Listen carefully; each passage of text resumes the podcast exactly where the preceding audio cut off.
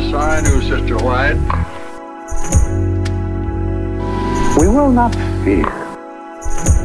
The kingdom is alive. The kingdom's on the move with the poor and the meek and the hungry and the lonely. I'll never forget it. Welcome to Adventist Voices, Spectrum's podcast. I'm Alexander Carpenter, and I'm honored to be joined by Pastor Todd Leonard, the senior pastor for the Glendale City Church. Thanks for talking with me today, Todd. Hey, sure thing. Thanks for inviting me, Alex. I've uh, been a longtime admirer of your work there in, in Los Angeles for almost a decade now, and especially the way that you are always thinking about diversity and equality and inclusion, and also the fact that you're part of a larger urban community. Um, so, uh, can you just talk a little bit uh, before we get rolling here about how you've been um, kind of handling the last uh, year as a pastor in quarantine? Yeah, I mean, like everybody else, and they we all have our stories about what doing, you know, family life and doing our work is, and what that's like in pandemic. And you know, for church, uh, it's we we we really felt like uh, we did a good job of addressing the pandemic through what we did. We weren't a church that was really uh, had gone full blown doing online services before the pandemic, like some some larger congregations had done. But we were we had done some experimenting, and we're already doing some video recording of our services, and so we just um, made a little more effort at it. And thankfully, we had some professionals and some very willing uh, members of our church who worked to help us get up to speed and uh, and do a full fledged online service each week live. And uh, and then we also did a number of group gatherings throughout the week online. And so considering what we had to do it went well. Um, I think we've all recognized that you can't replicate church online. You can you can provide good content online and so we were able to provide, you know, what people expect as far as our music on, on Sabbath and our preaching. Mm-hmm. Um, but you can't replace the, the beauty of, of the body of Christ and the fellowship that takes place there. Um, it's, it's harder to do that online. And so we're looking forward to getting back, uh, on campus when it's safe, hopefully in the next, uh, couple of months. But, um, considering what we faced and what we had to go through, I think our church has handled it pretty well. And, um, and I've, I'm, I'm still doing okay too. So Good. I think, uh, all things considered, it's gone all right. Well, you have one of the most beautiful churches in Adventism, so being back in that It space. is a beautiful sanctuary. It really is.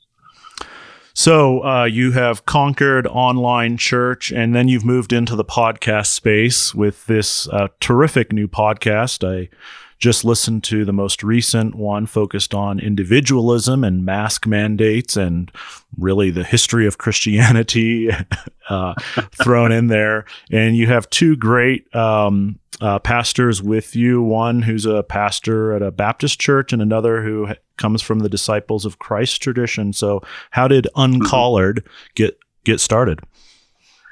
Yeah, I it's kind of it's a funny thing. I being in the community now for yeah, like you said, I'm I'm about almost nine years here, and uh, uh, I've had the privilege to get to know a number of uh, colleagues throughout the city. A number we have a pretty active ministerial association in Glendale, and uh, so I've built some really wonderful friendships with other pastors in the area, and two of them, uh, Shane and Galen, they uh, we've we've kind of probably kept up with each other probably a little bit more frequently than maybe with some of the other pastors in the community over this past year that we were apart and and we kind of had just shared uh with each other this fall how we were kind of just you know needing needing that uh that collegial friendship and and just the the enjoyment of being able to let our hair down with each other. I mean, as much as two of the three of us are bald, but I mean, as far as we can, uh, you know, relax and kick back and enjoy each other, um, uh, we just we were really just feeling that uh, in a lot of ways. Uh, just that, that's always been a source of strength for us is, is the regular gatherings that we have together. So we were just trying to figure out what could we do that would, you know, keep us connected on a regular basis. And we said, you know, we always enjoy our conversations. They're always thought provoking for us. And, uh, why don't we just do that on a weekly basis and then we'll record it. And if anybody wants to listen to it, great. And if not, we're having fun doing it ourselves and it's doing our, our own souls good in this time of isolation. So, um, we just we just started doing it, and we just we call it uncollared, kind of uh, giving the idea that we're we're talking outside of the official pastoral context, but we're bringing our theology and our background experiences uh, to situations that are happening in the world. So we're definitely not shy about going into politics a little bit, and then just other ways that uh, or other uh, issues that reflect um, different perspectives in Christianity and religion. Um, and we talked about um, the idea, the concept of Christian capitalism a couple episodes back, and yeah, um, the idea of is there a morality tied to how well you do at producing wealth? And there is a segment of Christianity, of course, that believes that wealth production is uh, a sign that God is with you, and um, so we we pushed back at that quite a bit and had a good conversation. And like you said uh, last week, we were talking about individualism in the context of the mask mandate and um, and how Texas handled their uh, winter storm. And it's uh, anyway, we're having fun with it, and uh, who knows if uh, anybody will listen to it. We hope maybe some people will find it interesting, but even if it's not good for anybody else, we're having a great time.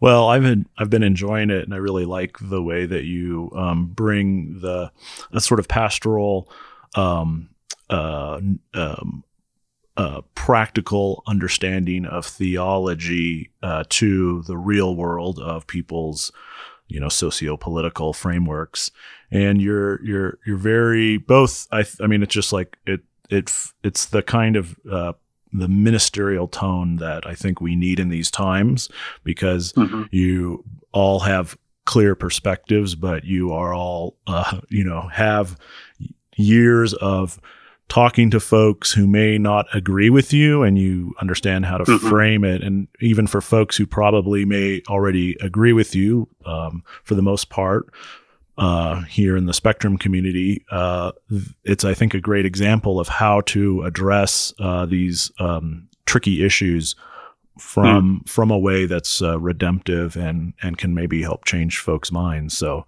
uh, thanks a lot for yeah. doing it. No, it's been yeah. I think that's. I, I just feel like you know, I, I I recognize all the reasons why uh, people don't want religion in their lives anymore because of all the negative ways that religion has done harm to people. Um, but I, after all this time, I still really believe there is a place for, for faith to speak and be, be part of the conversation in, in the public space. And, uh, both, uh, Galen and Shane have been doing that in their context as well. And, and so I think that's what we feel like. It's, uh, you know, we, there is a way to speak morality and ethics and and love uh, by looking at the challenges that we face in society. And um, so, yeah, I, that's uh, it is it. I mean, we are having fun, but it is it certainly reflects our passion and our belief about the role of faith in what happens today. Well, uh, Uncollared is out there on um, all the streaming platforms for podcasts, so uh, folks want to check it out. Uh, it's Uncollared and it has a great uh, image of uh, what looks like a pastor at the end of a day, probably ripping the collar out of his uh, shirt out of out of joy for the day of service. I rip off my necktie. I don't have the collar, but, uh, but it, it, would be ripping off that necktie and letting loose with what I really want. well, um, I feel like it sounds like that um, uh, podcast comes out of the of your uh, involvement in your community, both through the church, but also as a you know maybe uh, as an activist, uh, pastor, a community builder. Uh, you've you've been a part of a lot of organizations that help with racial reconciliation, LGBTQ rights, and uh, dealing with homelessness. So, um, do you mind just talking a little bit about how uh, you, as a Adventist minister, has sort of um, opened your mind and also your calendar to thinking about the kind of larger streets around mm-hmm. uh, the church? Yeah, I've, it, it's really been a the the time here at Glendale City has really kind of been um, where I've been kind of taking what had been I've been wrestling with in my mind for a number of years prior about the role of um, a congregation and then the role of an Adventist congregation uh, in the city uh, in this day and time. And I, I, I just came to the conviction that there's just a couple things that a couple principles that I think I had to operate by, and one was that uh, the church had to become known as a great friend of the city. It just, it had to be known for that and not, not by telling the city what it needs and why we are their best friend and why they should be friends with us, but by being engaged with different organizations and different work in the city that is perceived by most people as doing good work. And I just felt like we had to be uh, we had to function that way. And then secondly, that, that we don't do it from a condescending, uh, uh, posture, but rather do it side by side collaboratively. Yeah. Um, and so I didn't want to, I didn't want to just start something new that start a program or, or, or take the lead on something new just to draw the attention to, to me or the church. Um, it was really taking the time to, to get to know people in the city, both city leaders and nonprofit leaders and, and other pastors and just kind of finding out and getting the lay of the land and finding out what was out there and then then trying to start plugging in or if necessary providing a niche service maybe that wasn't provided. And it's so I, I really did just set out with our congregation. And and as you know uh Glendale is is used to be one of these Adventist hubs. Um, Glendale, California had had Voice of Prophecy, had uh, it had a nursing school attached to the hospital, which is still here, the Adventist Health Glendale Hospital. Um, there were uh, the Pacific Union Conference was located here. Um, and so there was a time, you know, in in the 50s to the 70s where this our church was basically just filled with Adventists because there were so many employment opportunities for Adventists. Um, but that has changed, and and now that the hospitals are their separate organization and follow equal hiring practices, you know, there's just not nearly we're not a Loma Linda anymore. We're just uh, we're we're a, a regular church in a in a large suburb suburb of LA. Yeah, and um, so we had to we weren't we weren't we aren't going to even survive as a church uh, unless we shifted our mentality to being a friend of the community in new ways. So just based on those two principles, we started uh, seeking to build relationships, and um, we did launch a couple nonprofits. One to work with people uh, to help prevent them from falling into homelessness, or after they have fallen into homelessness, and we're starting to get back on their feet providing services and, and case management to help them get to a place of stability and maintain stability. And so that nonprofit partnered with our homeless shelter and partnered with um, other nonprofits who were doing other aspects of supporting people in high risk poverty situations. And we pr- tried to be the glue to help connect some of those parts together. Um, and then in 2020, that organization, it was called Communitas. It uh, merged with another organization that was focused on homeless uh, work, and so now we've become part of what's known as Family Promise of the Verdugos.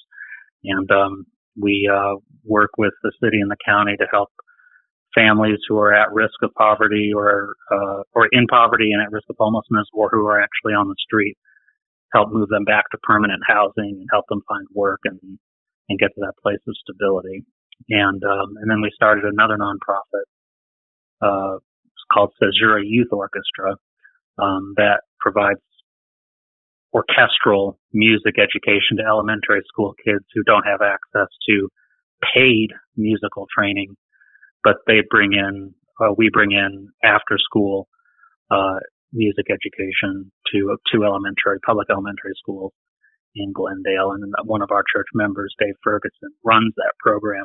And, um, so we've, uh, we've become engaged in our community in those ways in a helpful way. Um, and then we've gotten involved here just in the last year in starting a, a new coalition that really was in the nascent stages of being formed in 2019, but fully took form after George Floyd's murder uh, last summer. And uh, so we now have a coalition for an anti-racist Glendale, and our church and um, is a part of that is part of the leadership of that with a number of organizations under the leadership of the, our local YWCA. And uh, so we partner with them in helping to push the city, push our police force um, towards more equitable hiring practices and policing practices. And um, our big first win as a coalition was helping our city realize that, or not realize, but admit and confess to the fact that it was a sundown town. Yeah. And a sundown town. I don't know if everybody's familiar with that, but basically, um, if you're some, there were about 3,000 cities in the U.S. set up with land owning and uh, home owning covenants that excluded anybody of color. And Glendale was one of those communities, and it stayed lily white uh, well into the 80s, even though civil rights laws ended their practices in the 60s. Um, Glendale was an amazingly white city for a long time. And so, uh, it had never been admitted to. It was always one of those gossiped about things and, uh, off the record type of conversations that happened in the city, but it was never officially recognized until we pushed for it, uh, this past summer. And, uh, so now we just uh, continue to follow up on that. And um, but but that's what I found from that is there's just there's a, great amount of power to get things done when you're willing to be part of a team and not uh, not trying to get all the attention for yourself. You find out that your church gets respected because it's willing to serve without recognition. And um, and I think I can say, you know, looking at where we are now, there is a, a stronger sense among a number of people in the city that our church cares about the city and is trying to do everything it can to to support improvements to people's lives and dignity to people on the on the outside and uh, people who have been historically excluded from equality here. Um, I think our church is starting to get a reputation for that because we've been focused on that for quite a while now. Yes, uh, you have. Uh, um, do you mind? Uh, you know, there might be someone out in you know listening to this who would you know would love to be a part of a church like that. Would like to have a pastor or some other church members, maybe people in their Sabbath school who would you know could band together and they they they're they're try, they would like to be more involved in the community beyond the usual evangelistic series cooking class model. Um, do mm-hmm. you mind? You know, what's a way that they can um, kind of think outside the box and look for opportunities for their church in some small way to be more involved in their uh, city? You know, I would just invite people to kind of look look up the local nonprofits in your community, um, and and then just approach the the director or, or, representative from those nonprofits and just say, and if you find something that you have a natural passion for, um, the way I got involved with the YWCA was I had gotten connected with a different YWCA in a different part of the country um, uh, related to domestic violence issues um, a number of years ago, and I started attending their annual um, uh, candlelight service for the victims of domestic violence, and I just became very passionate about that need in in the community and working to to educate people and to help protect people from domestic violence. And so when I came out here, um, one of my natural reach outs initially was to the YWCA and just, and I got to know the executive director and she and I have just built a great friendship together because I started out by saying, how can I support you? And I started attending their functions. And, and from there, it's blossomed into uh, a lot of other uh, great opportunities. Uh, it's just starting out by going to other organizations saying, how, how can we help and building those relationships? And it takes a lot of time.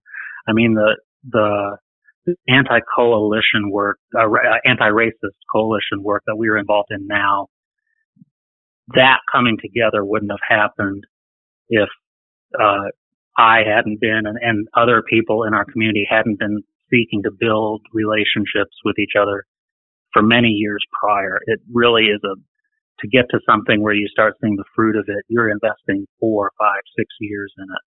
Um, but yeah, I would just recommend get involved, go to your city council meetings and get, get acquainted with what, what the challenges are in your city. One of our challenges in our city is affordable housing. And, and so tenants and landlords are often in our city council meetings fighting and arguing and trying to figure out how to best handle those situations. So figure out how you can involve, get involved in fighting for an issue that's impacting your community right now. And you getting involved that way will just it will just begin to open up other other opportunities for service in the community. And and you know and for your church to shine. When you're when you're not in it to get the credit what ultimately does happen is at some point the church your group or your church will shine because you were in it for the right reasons and um and that will happen in time too. But just make a five year commitment to get involved in things in your community Thank you. That's really helpful. And I love that idea of building relationships, putting the work in so that when you're actually um, moving forward on a hot uh, issue uh, of the day, you have the the um, understanding of each other's uh, values, all, already in place to some degree, and that makes mm-hmm. uh, activism, which is such a passion-driven enterprise. You know, there's no there's no wealth and fame That's generally right. in in most activism, and it's just uh, it's real but people. The fun work. and the the energy that comes from working together on things like that is its own reward. It really is, and that's exactly right. None of us are making a dime off this work, but these these relationships that we've built and that we're now leveraging to do good in the community. It's, it's a wonderful thing. It's, it's so much fun. Well, it's been really great talking with you. And I have one final sort of biographical question, if you don't mind. I am just curious how um, a, a, a young Todd Leonard at Southern Adventist University going, went off to Andrews, spent time pastoring in Georgia, and then ended up in um, Tinseltown uh, currently. So, do you mind just kind of taking us through your journey, how you felt the call to ministry, and then how it developed into a kind of larger, um, you know, vision for um, uh, the Adventist community and and your your uh, your larger communities as well? Yeah, this podcast usually goes about three hours. Yeah. Right? um, yeah, I mean, I, I grew up Adventist, uh, a great Adventist home, Adventist schools all the way up. Um, and, uh, yeah, I just had a, I had a real, you know, there's so many people who can tell different, you know, challenging or even horror stories about growing up in the Adventist faith. And my experience was so positive. Um, so yeah, I, I was convinced by the time I graduated high school that I should be a, a pastor and did that undergrad at Southern. Um, and, you know, really, really just ate up everything that the professors were saying. Um, towards the end of my undergraduate experience and moving into seminary, I did start questioning some of the things, uh, about our faith and about how we practice. Um, I was, I struggled with some of our theology. I struggled um, to uh, more because I just wanted to be able to preach with full conviction anything I was going to preach, and uh, I just felt like there were certain parts of our uh, our faith that, uh, especially our eschatology, that um, I just couldn't wrap my head around. And I, and for a long time I thought I was just stupid, but then I, ultimately I felt like, well, no, I'm relatively intelligent. Maybe there are some challenges that, and maybe I can just let myself off the hook for having to do that aspect of Adventist ministry and be an evangelistic revelation seminar type preacher. Sure. Um, and, and then really what happened is I started getting out and doing pastoral ministry is I kept bumping, bumping into people who were being excluded from the church. Um, mm. and I saw the racial divisions in our church really bothered me. Um, even though I understood that allowing regional conferences to develop was actually a grace to black Adventists because otherwise they would never have a chance to take ownership of the direction of their ministry. Yeah. Um, it was, but it, it was a sad admission to say, yeah, go ahead, do your own conferences because yeah, we're right. We probably won't let you lead. Um, that's, that's deeply troubling to me. And I, I felt like there's got to be a way to, to try to do some work of racial reconciliation in the church. And that became an early conviction. And then even in Appalachian, Tennessee, I started meeting LGBTQ people. And, um, and while at the, in my early years of ministry, I, I, I believe that they shouldn't act on their orientation or, or their gender identity. Um, my heart broke that they couldn't be a part of, of the church.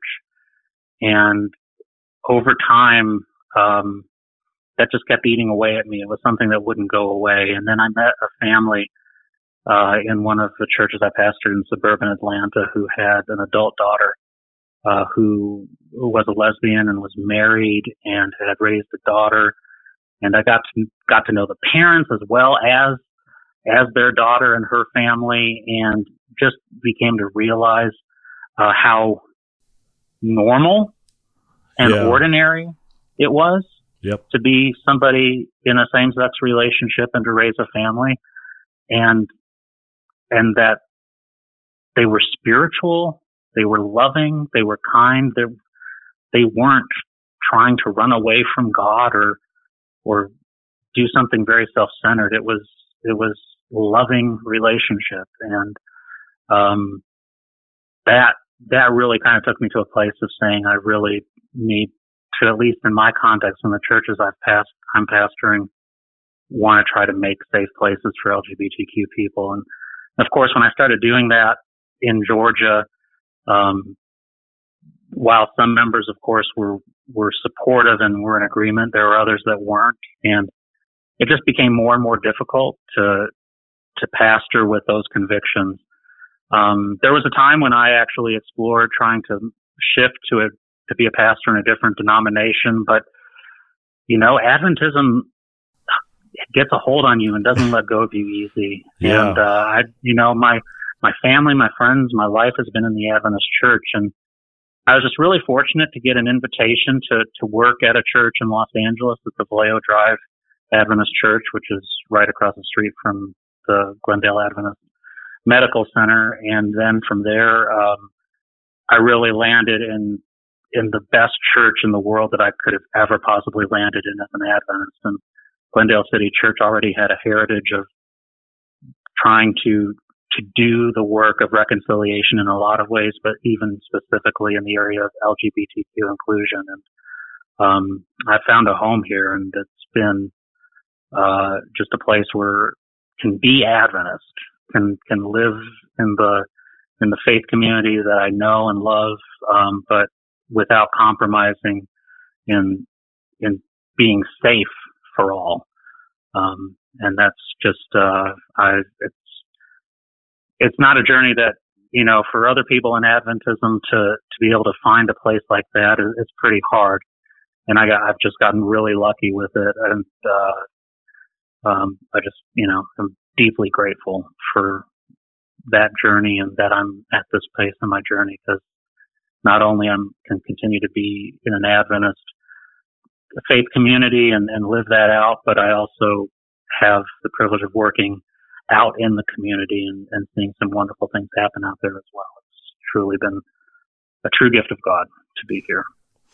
Well, I'm glad you stuck with Adventism, and I'm uh, truly grateful for your uh, ministry. And if folks uh, don't already follow you on Facebook, you're uh, it, there's always really interesting things happening at the Glendale City Church and things that you're connected to beyond that. So I recommend folks uh, reaching out and, and following you just to get a vision for a, a kind of wider, more hopeful, uh, open hearted Adventism. It's been great talking. And of course, we we yeah. host LA Adventist Forum on our campus every month, and we've been doing that online. So we love Spectrum and Adventist Forum. That's been an important part of our church ministry for a very long time as well. Yes, I love I love going to your church in part uh, because you're there and it's a great church, but also because folks are often uh, mentioning a Spectrum article that they uh, read or a question that they have. So yep. um, we love we love uh, your community very much. Uh, well, it's been great talking with you. Thanks so much for uh, sharing your uh, story and what you're up to these days with uh, the Spectrum community. Uh, been my pleasure. Thanks so much for the conversation. Thank you. Yes, I knew Sister White. We will not fear. The kingdom is alive. The kingdom's on the move with the poor and the meek and the hungry and the lonely. I'll never forget it.